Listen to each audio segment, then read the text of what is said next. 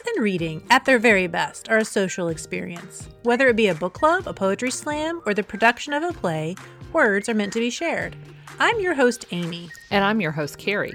We've been in a book club together for over a decade and enjoy talking about what we're reading, but in so many ways, we are opposites.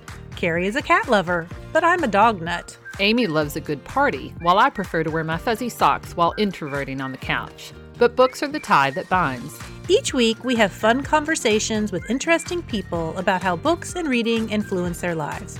We will find out what books are on their nightstands and ask them about five things that make them who they are. We invite you to learn more about the many perks of being a book lover. Carrie and I are still on vacation this week, but you can find us with all new interviews and episodes starting August 5th. But today we have a replay of our interview with Mick Sullivan. Mick is a friend of this show. He helped us begin our adventure in broadcasting and podcasting by giving us the tools and the confidence to get started. He is the creator of the award winning children's history podcast, The Past and the Curious, which was recently named by the New York Times as one of the best children's podcasts. In this time of quarantine and virtual learning, children's podcasts have seen their downloads soar, including Mick's. If you're doing any road trip travel with your kids this summer, give his podcast a listen. I promise the adults will enjoy it just as much as the kids. He sat down with us to talk about his new children's book that had been published, The Meat Shower. But Mick has another children's book in the works. Book lovers, if you like what we do, subscribe to our show on any of the major podcast platforms so you never miss an episode. And if you rate and give us a little review on Apple Podcasts or our Facebook page, we will read your comments on the air. And don't forget, you can get the show notes with the details of all the books we talk about for any episode at our website, perksofbeingabooklover.com. Our guest today is a history buff who's taken his interest in the past to a whole new level. Mick Sullivan is a history educator at the Frazier History Museum and is in charge of their youth and family programs but he's also the creator of the children's history podcast, The Past and the Curious, which Common Sense Media lists as one of the best podcasts for kids. His quirky combo of humor and music keeps both kids and adults interested and sneaks in a little history in the process. His podcast includes a bit of an earworm song about local coffee shop Heine Brothers Coffee, so even if history isn't your jam, check it out just for that tune. The success of his podcast has led to the publishing of his first children's book, The Meat Shower, which is a fun telling of the historical event of meat. Yes, I just said meat, literally raining down on a Kentucky farm in the 1800s. In fact, what is even more curious, today there's still no explanation of this unusual event. Mick tells us how his podcast grew out of the stories he tells kids at the Frazier's children's programs, how his background and musical performance has served him well when creating the variety of music for his podcast, what huge role vultures play in his new book, and all about his vision to have a series of books featuring quirky history for every reading level. Amy and I are in the studio today with Mick Sullivan, a historical educator at the Frazier Museum in downtown Louisville, Kentucky. We met Mick kind of accidentally. He had given uh, a talk at the Louisville Free Public Library's How To Festival about podcasting. And so we just reached out, and he was so helpful to us when we started this adventure or misadventure, whatever you want to call it. So we invited him to the studio to talk about the stories that he tells on his podcast, The Past and the Curious. Welcome to the show. Thanks for having me. I'm really glad to be here. And congrats on uh, getting it off the ground. Woohoo! so tell us a little bit about yourself. So I, I, do work at the Frazier History Museum. I'm the manager of youth and family programs, which is a fancy. I, am a history advocate, I guess. You know, I, I, work with kids. I do all of our summer camp programming and, and that sort of stuff. But I also have for three years now. I just realized it's been three years. I've had a podcast called The Past and the Curious, um, which is a family focused podcast that does uh, history and music in an offbeat sort of way. And, and it's it's been extremely rewarding and super super fun to put together. So you're also a musician too. Oh, that's right. Yes, I am. I am also a musician. Uh, I play banjo and mandolin and I know that your podcast has gotten some awards lately. Can yeah. you tell us a little bit about that? Uh, yeah, sure. Um, Brag on yourself a little bit. Pat yourself on Uh, the back. The the the first one that I got, which was totally weird and out of left field, was uh, the Times of London, named "The Past and the Curious" one of the top ten children's podcasts of. That was 2017, which was really early going on. But just recently, I was featured for the second time on a a list put out by Common Sense Media, which is as far as adjudicating things for parents to consume for children. It's the best. I mean, it really, really matters because people have pulled from that list. It just got republished in on the Washington Post, so like that was that was a big deal. So tell us a little bit. What is the past and the curious? Tell us a little bit about what your podcast is about. Yeah, it's kind of a variety show almost. You know, um, it, they're usually twenty five to thirty minutes long, um, and each episode is themed. So there'll be uh, like the one that I'm working on right now. The theme is polymaths. So it's two stories of two people. It's a story of two people who were really, really good at lots of different things. And so the first story, we tell the story. It's uh, have a guest reader. Um, there's music backing and stuff that I create. And then we do a quiz time section and then tell the second story. And so we kind of leave it up to the listeners to relate the two in their brain. And there's always connections to make. And then there's often a piece of music at the end that I create and, and perform. Were you a history major? No, I was a music major. Oh, Yeah, okay. Yeah, I was a music major at Bellarmine University. Okay. Mm-hmm. Bellarmine, woo! Yeah, go Knights. So, how did your love of history come about? I don't know. I think about that all the time. My my grandfather was really into it and would take me places. So I guess, you know, like on that level that's where it began. But I was working in the family business a decade ago and had this bubbling of like energy of curiosity and was had read some books that really grabbed me.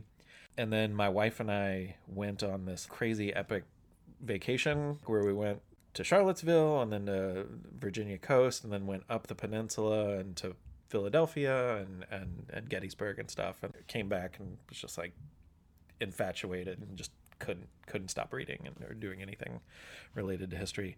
So that's like when it really took root, I guess. But it definitely goes back to my childhood. Then, what was the impetus to doing the podcast, a, a history podcast for kids? Because I deal with kids professionally and, and teach history to kids, um, when you're looking them in the face and trying to keep their attention, you really have to you really have to work. And so I was always looking for something a creative way to to tell stories, and I would, I think probably overdo it because like I would just get so into it that it would take so much time to put together a story, and then I would tell it once to these kids, and that was it. so I wanted it to kind of live on longer than that. You wanted know? it to last longer. That's the way I feel about making dinner. yeah, yeah, totally. You put a lot of work into it and it's gone in like seven minutes. So Right? Yeah, exactly. Yeah, that's about how long my stories are too. uh, yeah, so I think that was the main thing was I just wanted. I knew that other kids could use this, and I, I, I enjoyed it, and I wanted to develop it further. And and you know, as a musician, I had some audio skills, but wanted to develop those further too. So it just kind of seemed like a good good marriage. Your format is really interesting. I've listened to several episodes of it, and it's it's really it's a really fun listen. Even even though it's I think focused more towards kids. Would you say like eight to twelve? Yeah, yeah, Yeah. that's the that's the sweet spot. I'm surprised. I do have a lot of parents say that there are younger kids that Uh-huh. listen, which is great. I think that's awesome, and I think when kids are listening, they can listen at a higher level than they can read. So it's that- also great for adults. Though. Oh, I yeah, mean, I I enjoyed so listening much- to it as an as an adult. that's the best feedback that I get is that parents will say, "My kid loves this podcast. My kid loves this podcast. Our family loves your podcast." Oh, you know, I'm like, yes. Yeah, it's definitely something you could listen in the car with your kids, and both of you get something out of it. But I think it's interesting with the quiz section, and- and you intersperse some music in there. Do you do all the music that's Yeah, for the most part. Sometimes I'll have, you know, like I'll have a friend who's got something that's a perfect fit anyway, so I'll I'll plug that in and credit them. Uh, but for the most part, yeah, I mean, ninety five percent of the music on the show I'll create. because the music is sort of related to whatever topic that you're talking about. Yeah. So that's really interesting. How did you come up with the whole concept of how you wanted it to be, how you wanted the structure of it to be? I messed with the first episode. I prototyped the first episode for five or six months and was just trying to figure out a way to play to my strengths. um, and also, you know, based on my knowledge of working with kids up to that point, like what what would hold attention, you know, what was a good target length for most things. Also thinking like if you're going to listen to it in the car, like can you break it up? Like I didn't want it to be one long story for multiple reasons. Kids would lose interest and it might not fit your transportation time to school, you know? So that, I mean, yeah, those are all all considerations. He put a lot more thought into what he's doing than what we're doing here. I can tell you that. I mean, it was still a shot in the dark. well, I, I'm curious. How do you how do you find your stories, and where do you find your stories that you then convey through the podcast? I read a lot of books, so so oftentimes, you know, it's like you, you read a history book, and there'll be like one tiny little story, and like, well, I want to know more about that, and developed enough research skills to figure out how, how to track that sort of stuff down. Also, I mean, I've just encountered a lot of tales through years and years of just being interested in history. And so oftentimes there'll be one story that I'm like, yeah, I'm going to tell a story about this. And then I have to go through my brain or go through books or whatever to find what story I'm going to match it with. Because I'm, again, I want them to always relate to each other, you know? Because it seems like it's not stories that everybody already knows. I mean, they're they're kind of unseen history, I guess. Yeah, yeah. Or or it, and if it is a story that everybody knows, I want to tell it In a like in a different different way. So the the history books you read, I guess, they're- they adult history books that you read and then find little nuggets that you then parse down into something that kids would enjoy, or do you read history books that are more kid oriented? I do both. Oh, um, okay. I do both. I mean, you, more more often than not, it, it would be a, a, book that's aimed at adults. But I don't know. If I'm really looking for stuff for kids, it always serves me well to start with a kid's book and then work up. I, it's different. I work both ways. I love kids' history books. You know. What makes a story one you want to feature on your podcast? Are there certain elements that you're looking for? if there's a way that I can make it funny, then, uh-huh. then that's going to be a big one. If it's if it's going to fit into that theme that I've got for a show, then that's that's great idea too. I think more than anything, like if it captures just a, part of my imagination, then I'm pretty sure it will with a kid too. One of the stories that I'm planning for October is about this automaton that this member of Prussian nobility made. And it was a chess playing automaton, and he made it to impress the queen, who was Marie Antoinette's mom. So Maria Theresa, I guess. And so he wanted to like win her favor. So he made this machine, and he would take it around and beat Napoleon, and it beat Ben Franklin, and like did all the stuff, and it, it was crazy. And it was a scam. Like there's a person inside of it. You know?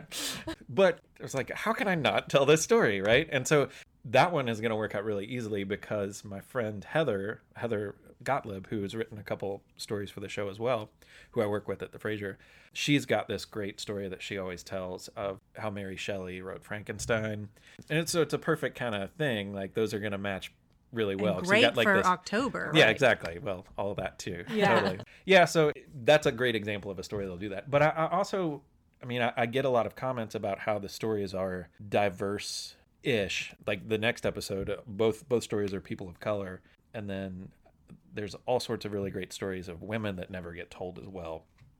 So anytime I can find a story like that, it's gonna find its way onto the show. That's great. Yeah. Yeah, because there's lots of untold history of, of Absolutely. women, minorities that are important that don't get told Yeah. a lot. Absolutely. I, I'm curious about this. So, are some of the stories kind of like? I keep thinking more not like Ripley's, but sort of far out there. Does that seem to draw you? Yeah, that's I'm definitely drawn to that sort of stuff. Yeah, yeah, absolutely.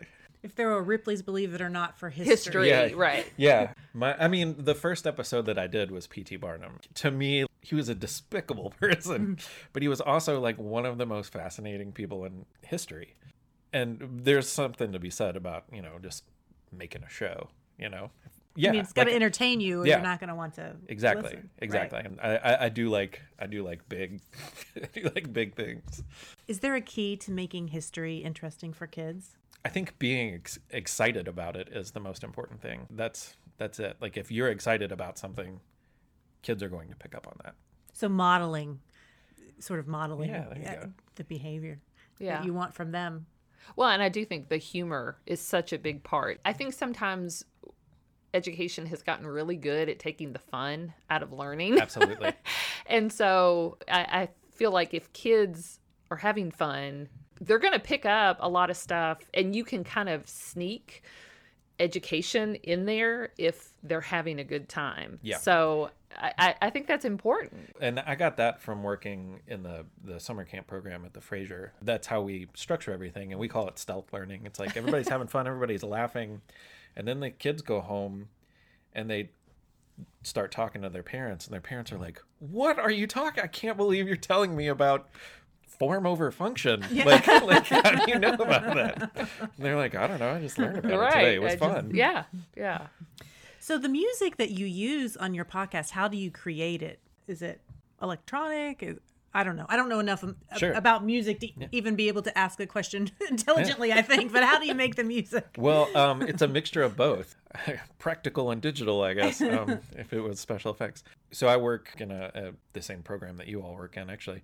And once the the stories are edited, I'll I'll put music behind that, and sometimes I'll use just a digital keyboard and the sound samples that the program has. Um, but oftentimes I'll mix that with acoustic instruments like mandolin or guitar or banjo. Now, when I do a song at the end, that's always live instruments and stuff that I'll just overdub. Are a lot of your stories about Kentucky for the podcast? Um, I sneak quite a few of them in there. Okay. Um, but I, but if I do, I try to make them have importance far beyond the border. Enid Yandell wound up in there, and I just think she's super interesting. People should know about her. Oh, the Marquis de Lafayette story. I actually tell the story of his approach. He was on the Grand Tour in 1824. He was the only survivor, and they brought, or James Monroe brought him back to go on tour and like rally people because America was needed him, and and his steamboat crashed right outside of Louisville, and they had to go rescue him in the middle of the night. So that's the story that I tell. But obviously, it's like more about Mar- Marquis de Lafayette. So if I can sneak Louisville in there and Kentucky in general, yes, I will. I want, it's important to me. So I want to ask you, you recently, in addition to the podcast, you have also published a book. So Yes. tell us a little bit about that book that I actually have somewhere over It's here. over there, I Oh, see it's it. over there. Yeah. Okay. Yes, it took a long time to get together, but it is about the uh, historic event that really happened in 1876 in Bath County, Kentucky, that is known as the Kentucky Meat Shower. So the book is called The Meat Shower because I didn't want to, you know, make make people think that it was just for Kentucky people. It's an international book, I promise. Uh, but yeah, what's the tagline? I forget. Uh, the, The mo- mostly true tale of an odd and somewhat edible occurrence. That's it. yeah. With this book, how did this come about? I mean, had you told the story on the podcast and then I had not. I was waiting, and so I, I released an episode about the that when the book came out. So that was all done on purpose. Did you get that from the library? Yeah. I did. Oh, sweet. Which library has it? Uh, let's see. I don't. The free public. I don't. There was a waiting list for it What? when I requested Hot it. diggity dog. um, uh, But I go to the Northeast, so Okay, that's where it came cool, to. But cool, I cool. don't know where it came from. cool. That's awesome. That's exciting. So tell us about the meat Yeah, shower. yeah. Oh. So What- how you got to the point where you decided Oh, that right. this is where? Yeah, what? yeah, yeah. So, he I got mean- so flabbergasted by that that it was at the branches. Yeah. I mean, honestly, part of the podcast idea was I want to publish books. Oh. And no one was going to take me seriously because I had no audience at all. I was just some dude in Kentucky, and there's plenty of dudes everywhere. so I thought, you know, if I can create something and a following, hopefully someone will take me seriously and help me put out a book. And it worked, and I hope it'll work again more and better. But yeah, it's a story that I loved. It actually, my friend John, his birthday is, is March 3rd. And so just one night we were uh, meeting, and he was like, check out this weird thing that happened on my birthday. and, he, and, you know, for a couple years, we would just joke about the Kentucky meat shower. And slowly the story formed in my idea. And for some reason, I decided to make the chunk of meat the narrator of the story and i thought you know what like that's my that's my end like that's how i'm actually going to get somebody to bite on this crazy story because just telling it's not i mean you can go on the internet and find any number of reasonably decent tellings of the story on whatever websites. But you know, there's there's one surviving specimen of meat in the world. I found that yeah, crazy. I that there know. was- I, I really feel like We- I need to go. I was like, oh my gosh, it's because I didn't know that that even existed, and I'm like, oh my gosh, I need to now go to Transylvania Yeah. to go Uh, see this we- Transylvania University. when we when we did the book launch, we did it at the Frazier in the gift shop, and they brought the chunk of meat up. oh, that's great! I can't believe we missed a chunk of meat. So we didn't actually say what I mean. We called it a meat shower, but can you give just a like a brief little Sure. thing about what what that is? Yeah, so that it was 1876, and it was in Bath County, Kentucky. Which I mean, it's it's it's not far from Lexington, and it was on one particular farm, the Crouch Farm. And middle of the day, for no reason, chunks of meat start falling from the sky, uh, and they cover. Some say flakes. You know, most of the reports say flakes of meat, but they also then say like some of them were like one and one and a half inches. I was like, well, that's a chunk. you Yeah. know? And the piece that we had was definitely a chunk. Started falling and, and covered about, you know, like a football field's worth of space. And everybody kind of lost their minds. Like, Yeah. what's going Well, on? Well, Yeah. understandably. Yeah.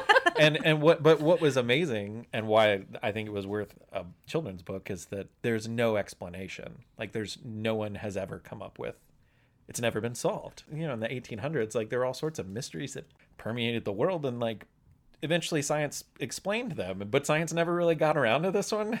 And so, you know, 150 years later or whatever, we can still be like, oh, which is really crazy if you consider they still have one sample Right. of the meat. You'd think they would be able to like test it. Maybe yeah. it's just not a high enough priority. Well, actually, we almost didn't get it because it was in London being gene sequenced. Oh, So- really? but it's been in this like weird form- formaldehyde Oh, for yeah. like, so I, you know whatever. If they got results, they have been very tight-lipped about it. okay. I don't know that there's any. Well, I I, I was reading this it. last night, and I have to say there were- there were a number of things I liked about it, but I was especially impressed. You had some um, alliteration going on here. Yeah, I'm a big fan of that. So I, I mean, when you found a publisher, did they want to tweak things, or was it Um, they were on board with? with they were on you had? board. This didn't work in the traditional publishing format. Like I didn't have an agent. It's a small press. It's actually a local press. And they were sold on the idea and the fact that I had an illustrator almost done and everything. So you, know, had you had yeah. found your own illustrator. yeah, and yes, and I know someone who works at like at Hachette Books in Boston, like a friend from college, whatever. And so he introduced me to some people, and they were like, "Oh no, don't do that. Don't do any of that. If I don't, it's not going to happen." So, so I'm gonna go ahead and do it. You know, because I think it, like if it were some major publisher were to pick up a book, then it would the agent or the editor somewhere, someone, someone way above me would make all of those decisions. Right. Which, if that happens for me later on, great. But that wasn't going to happen in this case for this book.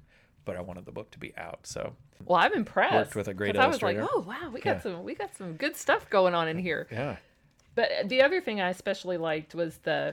I won't say what happened, but it, it involves vultures, and oh, I just talk- thought that- this was yeah, great. You can talk about that all you want. That Barfing yeah, vultures. there's a two-page spread of vultures vomiting, and that image was in my head forever. And I was like, that's the selling point of the book, like because I know some kid's gonna turn the page and just lose it. right, and, love and, it. and some forty-six-year-old women Yeah, too. yeah, yeah. That page was gave me enough motivation to the finish the book. book. Yeah, like, like I know this is like the payoff right here. Yeah. That was great. Yeah. Have you been able, and and maybe this interferes with your full time job, but have you been able to go to like schools, or would you be able to go to schools if that became a possibility, or has that been? We've had a couple inquiries and we're working on it. Yeah, yeah. Um, it's just scheduling. Like I have to do that. You know, obviously work around the day job. Right, Um, right. but yeah, that's super exciting. And the illustrator lives in Louisville too, and his girlfriend is a teacher. So she's had a lot of people approach her. So yeah, I mean, there's been hopefully more and more of that uh, will happen. That's very Yeah. cool. Well, it seems like with the popularity of your podcast, and now that you have a book that's, you know, in the same vein of the kind of things that you do on your podcast, that you could have a whole series. Are you planning on more? And do you have Yes. ideas swimming around in your head? I do. There are a couple stories from the podcast that I think would make incredible books, and I and I hope to do something like that picture book wise. But you know, people are weird about picture books. I think everyone just automatically assumes they're for young kids, mm. and like at one of the reading, one of the kids was like, "Oh, my mom says that's below my reading level," and I was like. Mm-hmm. but it's awesome. yeah, and it's history. it's hilarious. I mean, yeah. Whatever. So there's that. I'm actually in the middle of working on something that I think I think will be a, a really good fit. Fingers crossed that I can do something with it. But I'm trying to create. Uh, have you ever seen those books? How they croaked, how they choked. Yes. Those, yeah, and yeah, then yeah. There's another one that's Yeah. um, it's a different author that's about. So it's for a little bit older reader. Yeah, but like- it yeah. still has that. It, it has visuals. It has Yes. pictures and Yes. stuff like that. So when I write a story for the podcast, it's usually 1200 to 1600 words. And I was reading through these, I was counting words. I was like, oh, these are exactly the same length as my podcast. So I'm trying to adapt a couple stories from the podcast and also have a whole other set of stories that I haven't done audio treatment yet and probably won't. So I want to create this reader for fourth to sixth grades. And it's about famous people or historical people and their underwear. I'm like, how? It seems like a winner to me, you know? How could it not? Sold. Yeah. oh, that's fantastic. You know, I, I, I will say this. So I have read some big history books. Doris Good. Kearns Goodwin. Yeah. Yeah. And I mean, and it was great. But the truth of the matter is, honestly, I'll probably remember more about the meat shower book than I will about the Lincoln book right. because there was so much information packed in that Yeah. and you just can't retain all of that. Right. You know, what it was, a Team of Rivals.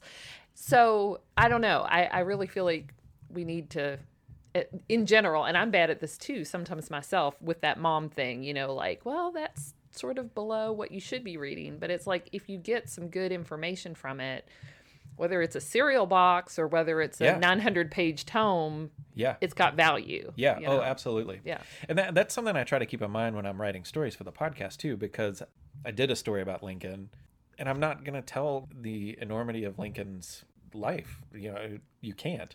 So I'll tell one story that's funny that I know that kids will remember, and then fill in some details around it for context, just to help flesh it out. And and I think that even that tangential stuff will will stick in a kid's brain more than yeah just reading reading whatever assignment they were given you know Or even a graphic novel Yeah. would be kind of a fun way to go too. Yeah. It seems Yeah. like we talk about graphic novels a lot. I know, but but they're so they are just they are making such an impact for kids. I think we're kind of getting to a point where they're becoming increasingly popular and Yeah. and the truth is kids now are so used to having information in smaller chunks Yeah. because of social media yeah and because so much is flying at them all the time i substitute teach. And kids if they have a two page story they're like oh it's so long you know? And i'm looking at it i'm like no not really that long. But from Yeah, their sure. perspective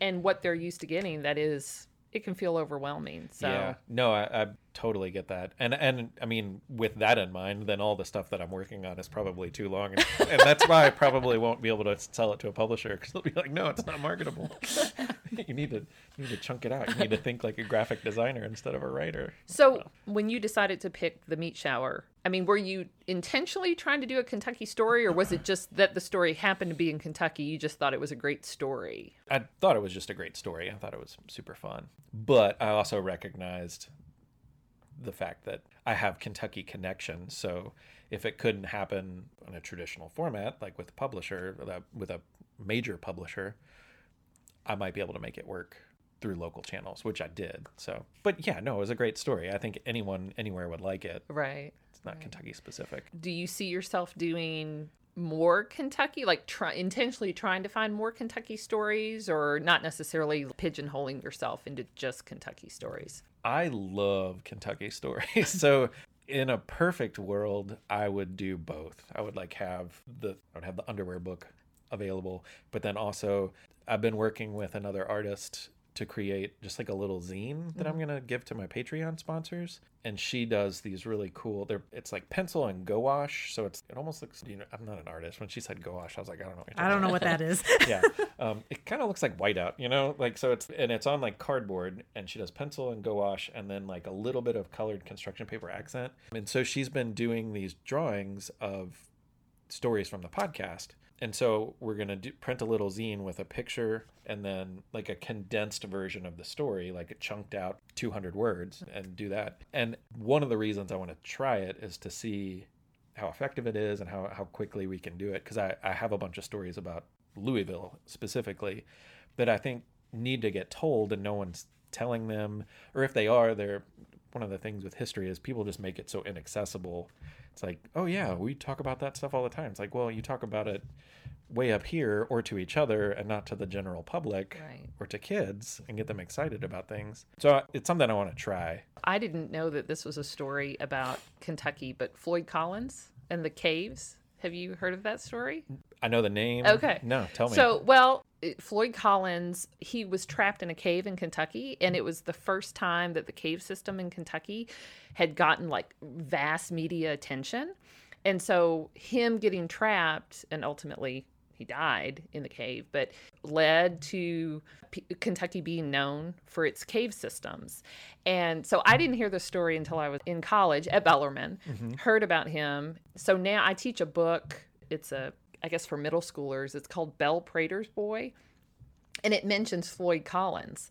And I get to tell my students about it. So anyway, maybe you want to do that one. Yeah, Because it's super interesting. Totally, absolutely. And not very, I mean, I, like I said, I didn't know about it. And you know, not many people know that story, but it was, I mean, it was like a big sensationalized story. There were, you know, news media and Yeah, writers yeah. from major newspapers coming into was Kentucky. it was it in part of Mammoth Cave? yeah, in that area. yeah, yeah. And I'm sure I've gotten some of the details wrong, but it was this big thing. He got trapped and he was in there for, I don't know how many days exactly. But Ultimately to a bad end. Yes, but That's Poor yes, Floyd. Yeah. yeah. Poor Floyd. So poor, yeah, poor Floyd. But anyway, I think there was like a play, like a, a Broadway play about Floyd Collins. So there you Yeah, go. You can that's add it to your Yeah, list. Perfect.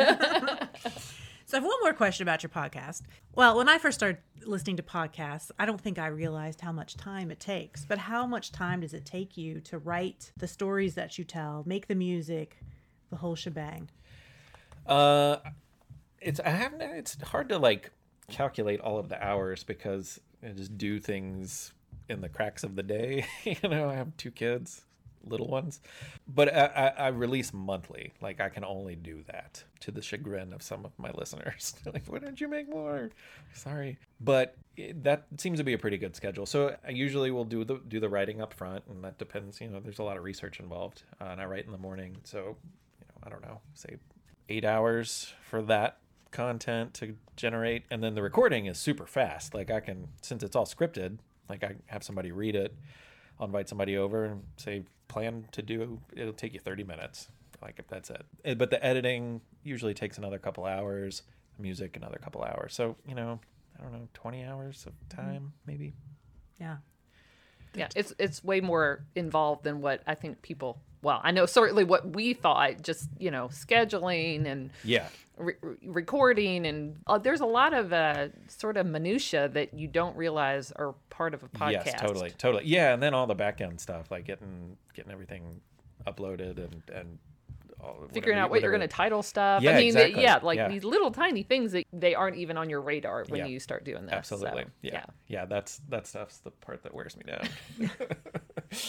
Need an intern. Well, thank you so much for coming in and talking about your book. We are going to take a me. break. And when we come back, we are all going to talk about what we're reading right now.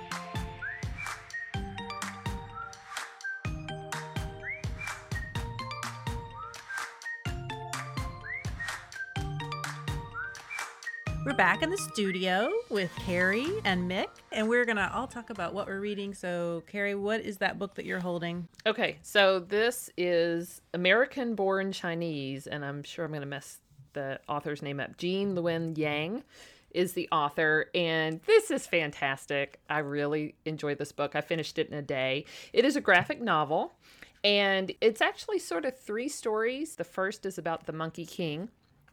And it tells about how the Monkey King got his power and ultimately why he ends up under a mountain of rocks. So that's the first section. And then that story is interspersed with the story of Danny, who's a Caucasian boy who has a cousin named Chin-Kee who comes and stays with him. And Chin-Kee is sort of that stereotypical idea of what a Chinese person is. Like if you think about what what's the movie uh, Christmas Story, the guys at the Chinese Yes. restaurant singing Yeah. fa ra ra ra ra. Yeah. Okay, Yeah. so that's a portion of this book. It tells the story of Danny and his cousin Chin-Kee, who comes and visits him like once a year and completely embarrasses him. And then the other story is of a boy. He moves to the United States. Well, I guess he he doesn't move. His parents had come to the United States and then he moves and starts a new school and it's about how he makes friends. So, you're reading this and there are these three separate stories that you think have nothing to do with each other and you're struggling to try to figure out okay what's going on? Who's this white kid? Danny? What what is going on? Well by the end of the book the author weaves all three stories together and it is just so meaningful and powerful. So it's a story for a person who is a minority they can definitely take something from this about being true to who they are and not allowing other people to make them feel less than great. But even if you're not a minority, you can read this about being your true self and making sure that you don't try to change to make other people happy. It was just wonderful. My middle son, you know, so he's on the big graphic novel kick and he read it and he was just raving about it to me. So again, I'm like, if a sixth grade boy is raving about a book, it must be pretty good. So I read it. He and I were actually waiting at an appointment on Saturday and he kept leaning over as I was reading it. He was like, "Oh, that's a really good part. Oh, oh, that's a really good part." So, and then making comments, and then we ended up talking about some of the things that I felt like he maybe didn't entirely get. You know, like he got it on one level, but maybe not on another level. So we ended up talking about that. So, I highly recommend it. And I feel like anytime your kid wants you to read the book that they just read so that they can talk to you about it, mm-hmm. that's a that's a win right Yeah. there. That's yeah. big. and it and it helps get the books I've read for this year. I mean, I'm I'm edging close to 70 books. That's that's one of the nice things about graphic novels, you know, as an adult. You can get through them pretty quickly. So, Mick, tell us about what you're reading. Uh, I'm in the middle right now of Spying on the South, which is the book that Tony Horwitz published just before his untimely passing. And I'm a huge fan of Tony Horwitz. Confederates in the Attic was a really important book to me. And um, I'm not familiar with him. So does he write nonfiction or uh, fiction? it's nonfiction. He, he was actually a, a correspondent during the first Iraq War and then came back to America and started writing about history. But he has this almost all of his books. He did a book about John Brown that's like very history based. But the rest of his books, this one included, he follows a person, a storyline, or something. It's almost like a gonzo sort of thing because he goes to the places. So in this book, Frederick Law Olmsted, who important person for a number of reasons, but to us in Louisville for sure for our park system. and for many park systems around um, Oh the yeah, country. of course, Right. yeah, Boston and yeah, Buffalo and New York City. But before the war, yeah, right before the Civil War, he was hired by the New York Times to travel around the South and write sort of like as a spy, like dispatch, you know, because it was a fractious time and they knew things were coming to a head. Um, but they were trying to get a clear picture and just see what a, a casual observer would see down there. Um, so he traveled from West Virginia to Kentucky to Tennessee to Alabama, all the way across Texas. I I think he winds up doing two circuits and writing. And his perspective changes because at first, you know, he's, he he has thoughts about slavery, obviously not favorable, but then like by the end of it, like he's absolutely staunch abolitionist. So what Tony does is he actually follows the exact same path and looks at the world through our modern fractured society because that's what we're looking at, you know? And Tony, his way that he would do it is like he would, one of the scenes, he's actually coming down the Ohio River on a coal barge with coal barge workers. Whatever town he's in, he goes to the bar and bellies up and, and talks to people and winds up going to some really interesting places, seeing crazy things. Yeah, so it's it's a really, really interesting today and back then sort of telling of different sides of America. It's it's a really fascinating book. So it sounds like it's it sounds like it would be a pretty easy read maybe for somebody somebody who doesn't want to read like a really heady Oh no, it's it is the easiest. Yeah, absolutely. It is Okay. super super easy. And and it's it's a lot like his book Confederates in the Attic, which was what really vaulted him to like a certain status. Is that the one that you said meant a lot to you? Yeah, yeah, So yeah. what's that one? He and his wife. His wife is a Australian novelist, um, Geraldine Brooks, I want to say. She's she's a Pulitzer Prize winner. So is he. Oh, okay. Like they're a power Yeah. couple, you know? Yeah. uh, and so in that book, they had just moved to Virginia, and like he wakes up one day and there's a reenactment going on, basically on his front yard, or so it seems, as, as he tells it. And he goes and meets the guy, one of the guys, and they talk him into like going out on the road, like doing a couple of the reenactments with him or whatever. So he does that. So the rest of it is him traveling across Kentucky, Virginia, Tennessee, Alabama, all these places, and talking to people and trying to understand where this lost cause mythology comes from and why people are holding on to it. And and the people that he interacts with are like Japanese tourists who are going to a Scarlett O'Hara impersonation, you know, these crazy scenes that he just has a way of like getting into. He, and you're there with him. He puts you there. And he's he's like who I want to be if I was more socially outgoing. Like you get me in a room with like people that I'm comfortable with I can talk. But like I'm not going to like put myself in those situations. I mean he always he did. Like that's what he did. All of his books are, are that way and they're they're really really great. And he and he but he but he's always looking for answers to to important things that have shaped America That's now I cool. definitely want to read I one. know. Definitely. Definitely. Well, Amy, what have you been up to? Well, I'm going to do a throwback because I'm kind of between books. So I thought I'd talk about one that is one of my all time favorites that I still think about today. And it's a book called Life of Pi by Yann Martel. Maybe many of our readers have read it, but if not, it's one I think you definitely should pick up. It was published in 2001 and it won the Booker Prize. Pi is the name of the main character, and he's a, a young Indian man, and his parents run a zoo in India, and this is in the 1970s. And they decide to close that zoo, and they have sold the animals off to various zoos in North America. So he and his family and all the zoo animals board a Japanese freighter headed towards uh, the United States and Canada. There's a big storm at sea, and that ship sinks. And he makes it onto a lifeboat along with a hyena, a zebra, uh, an orangutan named Orange Juice, and a tiger that has the human name Richard Parker. So they are afloat on the sea for 227 days. And much of the book is about how they, you know, stay alive or don't stay alive, depending on which character it is. And the power struggle between Pi and Richard Parker. And eventually they wash up on the shore of Mexico. And the Japanese ministry comes to interview him about what happened on this trip, and they question him.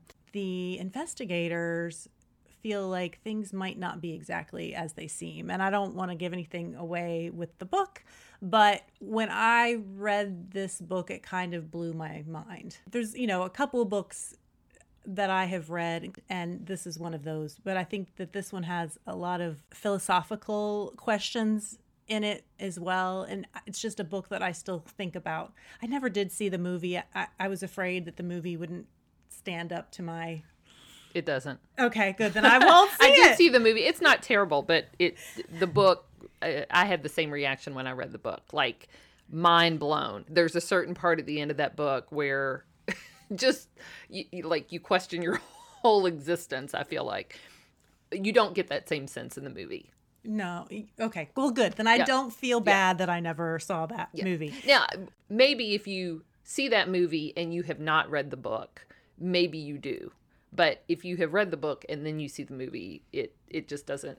I don't think that they could translate mm-hmm. it, probably. But, you know, it's lost. If the volleyball that Tom Hanks had was really a tiger that could eat you. but anyway, I highly recommend that book. So there, there it is for my throwback that a favorite. Sounds like we've got some good books that uh, maybe people need to put on their TBR lists. So we will be back in just a minute and we will be asking Mick his top five.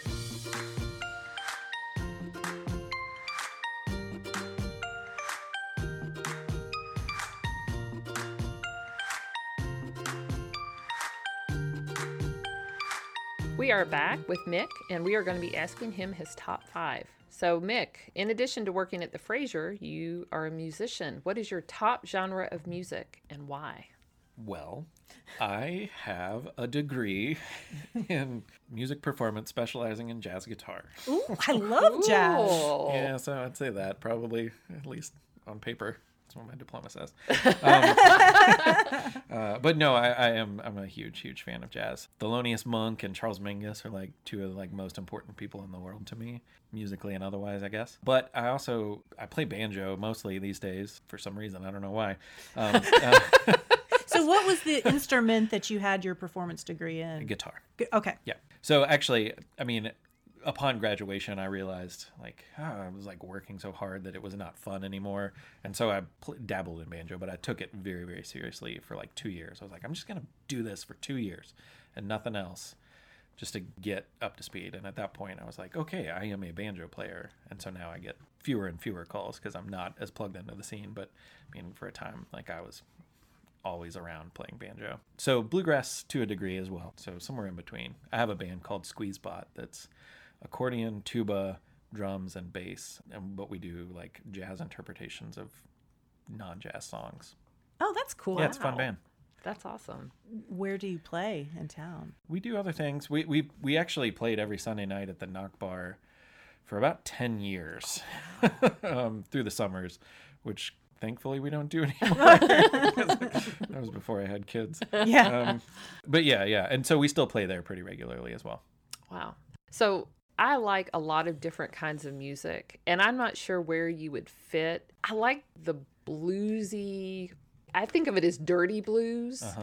I feel like the modern version of that. I listen to the Black Keys, and I feel like their blues, or at least that's where they get their inspiration from. But I don't know enough about music to know where I would go back to get sort of the original of Right, that. right. So I do feel like I like that genre of music a lot. I just don't know that much about it Yeah. to be able to be informed and to listen to it as much as I think I would sure, like to. Sure. You know, family trees of all that stuff go in so many directions. Like you could argue about what informed what and whatever.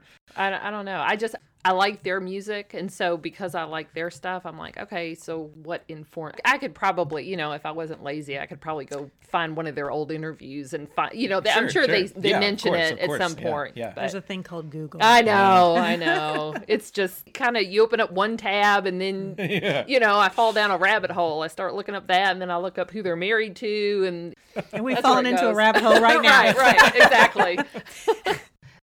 You have just published a book for kids. What is your top book that you read as a child? Probably where the wild things are. Oh, Uh, yeah. Yeah. I mean, and I was trying to think if that was totally true. And and I, the first opportunity I ever had to read a book to a group of children, that was what I chose to read. So I that probably means that it meant something to me. um, uh, so yeah, probably that. But I also, growing up, I'm a big baseball fan, and so there was an author named Matt Christopher who wrote baseball books for little boys and i remember reading all of those. And then while still like in grade school i got a book about the beatles. And i think looking back like that was probably the most monumental thing to me because i loved music and i loved the beatles but i also it gave me my first opportunity to like try to understand history something that came before me watching somebody that i knew something about develop and trying to put that on a timeline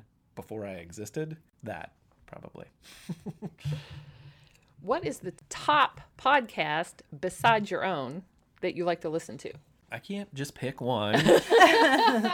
uh, but I mean, uh, I do really love Backstory, which is comes from Charlottesville. Actually, it's a history podcast that's put together by real, real historians, but done for the public. It's it's a really great mission. It's themed. I mean, it's very much like The Past and the Curious for adults, really. I think. But also, I'm a big comedy fan, and uh, I like improv comedy, and so there's a show that used to be on, and I think they're coming back for another season called Super Ego that Paul F. Tompkins is involved in, who's one of my favorites. He's just super clever and great comedian. And then uh, just recently, I listened to What We Saw, which is a four episode podcast about the Apollo 11 mission. Mm-hmm. And space isn't something that I've ever really been interested in. And I couldn't tear myself away from this. It was so good. So those are those are good picks. Those are they sound like good recommendations. I'm gonna have to look those up. Well, I have a, I have a couple. So for a book or reading podcast, my favorite is one called The Librarian is In, and it's produced by the New York Public Library, and it's two of their librarians who do it every week. But they both have really big, fun personalities, and it's a book recommendation show. But they also talk about things in the library, like services that they offer and different things. And I know that sounds kind of boring when I say it, but but it's actually it's it's fun. And if you're a reader, uh, you should definitely check that one out. For a non book podcast, there's one that I listened to a couple years ago called Presidential, and yeah.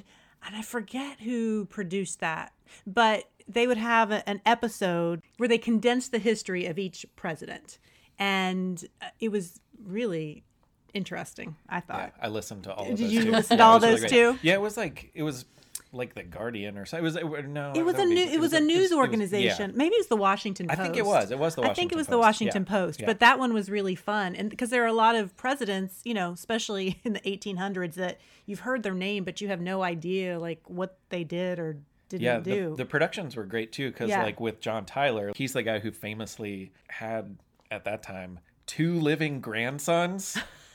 Who I mean, he was president for eighteen nineteen or something. You know? Yeah. Uh, and they went and they interviewed one of them. Yeah. he was like hundred years old. Oh my gosh. yeah, but so if you like a little history, that's a fun one. Mick, what is your top story that you've told on the past and the curious, and why is it your top? So whenever people interact with me, like Patreon or just email from parents or whatever, I always ask like, "What's the what's your all's favorite episode?" And almost every time it's the hot dog episode that I did, which is which I put a lot of energy into. Like it's a really creative episode. Sometimes I'll do an episode that kind of breaks the format a little bit, and that was one of them. But I'm not exactly sure why. I mean, I, I somehow wrapped an exploding whale on Coney Island into the queen and the king visiting America for the very first time. And wh- where's the hot dog come into that equation? Well, they ate hot dogs. FDR, Okay, okay.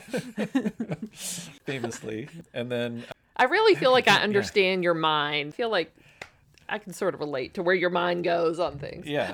Yeah so i think i think because i broke the format on that one like people really reacted and you know it was fun it was funny. But uh the statue of liberty episode that i did was also that way and i get a lot of feedback on that. And that's probably my favorite because you know it was it was a meaningful episode too. Like it it broke the format and was creative and fun. But one of my favorite things that i did and it was silly but i think it worked out really well. We ended it just with the the new Colossus poem because I would tell the story of Emma Lazarus writing that poem as a fundraiser to, to actually get it stood up because it they didn't have the money to do it. So at the end, like I called out, I'm a member of this organization called Kids Listen, which is a lot of kids podcasters, and so I just open call like read me the poem, and I'm gonna splice it all together and I put audio behind it, music and whatever, and it wound up being like a really moving thing. Like I'm- Wow. yeah, yeah. I'm gonna go back and search for that episode I know. and listen. I imagine it's hard to pick a, a top story you've done because do you feel like they're kind of your children almost? Yeah, but I also, you know, it's been three years, so I'm, I'm, you know, I've got like 30 episodes, which is like 60 stories probably, and so I'm getting to the point that I've forgotten about some of them. You know, I'm like, oh yeah, I did that. So you work at the Frazier History Museum. Has has there been an an exhibit that has been there that you would say is your favorite or your top? Exhibit? Yeah, we've had several. I've been lucky enough to be involved in many of them. The Lewis and Clark exhibit was designed for kids and families, and so I got to write most of that, which was ah. really awesome. Did you write the part about the what is it? The part about it's like acorns, the, the marinated acorns. Oh yeah, I wrote that. You wrote that? That's can my see his favorite no one else part. is gonna get that in there. That is my favorite. What what's the name of them? Like Chinook olives. yes, yes. Yes, okay. yeah, that was me. Okay. Uh, yeah. That is his That was- fingerprints that was all me. over it. That was me. That was me, and nobody like being like, "Mm, "Is that a good idea?" that was totally let me tell you whenever my boys and i have gone to the frazier and gone through that exhibit we always end up there Yeah. and we always end up reading about them so yes, yeah, yeah. You don't know those are those are acorns. That, that while Lewis and Clark were with the Nez Perce Indians in in Montana, Idaho, they had come out of. No, wait, it was after that. So they had come out of the Rockies, and so they were starving. They didn't have anything to eat. Nothing to eat in the Rockies, especially in the winter. So they they get all this stuff to eat, but it's all super unfamiliar things. And one of the things was Chinook olives, which basically they would take these acorns, which your body can't digest, and so they would put them in a pit on the edge of town, and all the men would pee on them. Oh my gosh. Yeah, Oh my god. to break down the tannins, and then they'd roast them. oh boy. I bet that smelled good. do you see why that stuck in my yes, memory I do. Yeah. I do. So there. We also we also um, just on Friday opened up a new exhibit that I got to help with as well, which is called "Celebrating the Sounds of Kentucky," which is a, a exhibit about Kentucky music. oh cool So there's all sorts of fun stuff from Loretta Lynn's dress from the 1983 ABC country music special. I don't know. I don't remember what the reason was, but it's a crazy dress. Through we actually rebuilt part of the Ear X-tacy record store. oh i remember seeing something about yeah, that yeah, we got stuff from My Morning Jacket, and there's a lot of jug band information, and Randy Atcher. If you guys ever watched uh, T Bar V growing up, it was a kids show on Saturday mornings, like a singing cowboy. But yeah, that's a really cool exhibit. I'm, I'm That's very excited cool. about That's great. Well, Mick, tell our listeners where they can find your podcast and where they can find you on social media if you Yes. are on it. Yes, yeah. On any podcatcher, I should be there. So I'm on iTunes and Stitcher and Google Play and all those. The Past and the Curious. Uh, I also have the website, thepastandthecurious.com. And the book is available at earlyworkspress.com forward slash shop.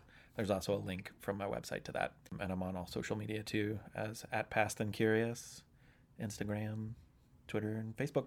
All right. And the library has five, let's see, one, I'm looking at it now, like five different branches have copies of your book, but like three of them are out. Oh, So, you know, if, if you want to go that route, make sure you get in there and put it on reserve fast because it sounds like it's pretty popular. That's awesome. Well, Mick, thank you so much for coming. This has been really fun to talk to you. yeah, I've had a blast. Thanks for having me.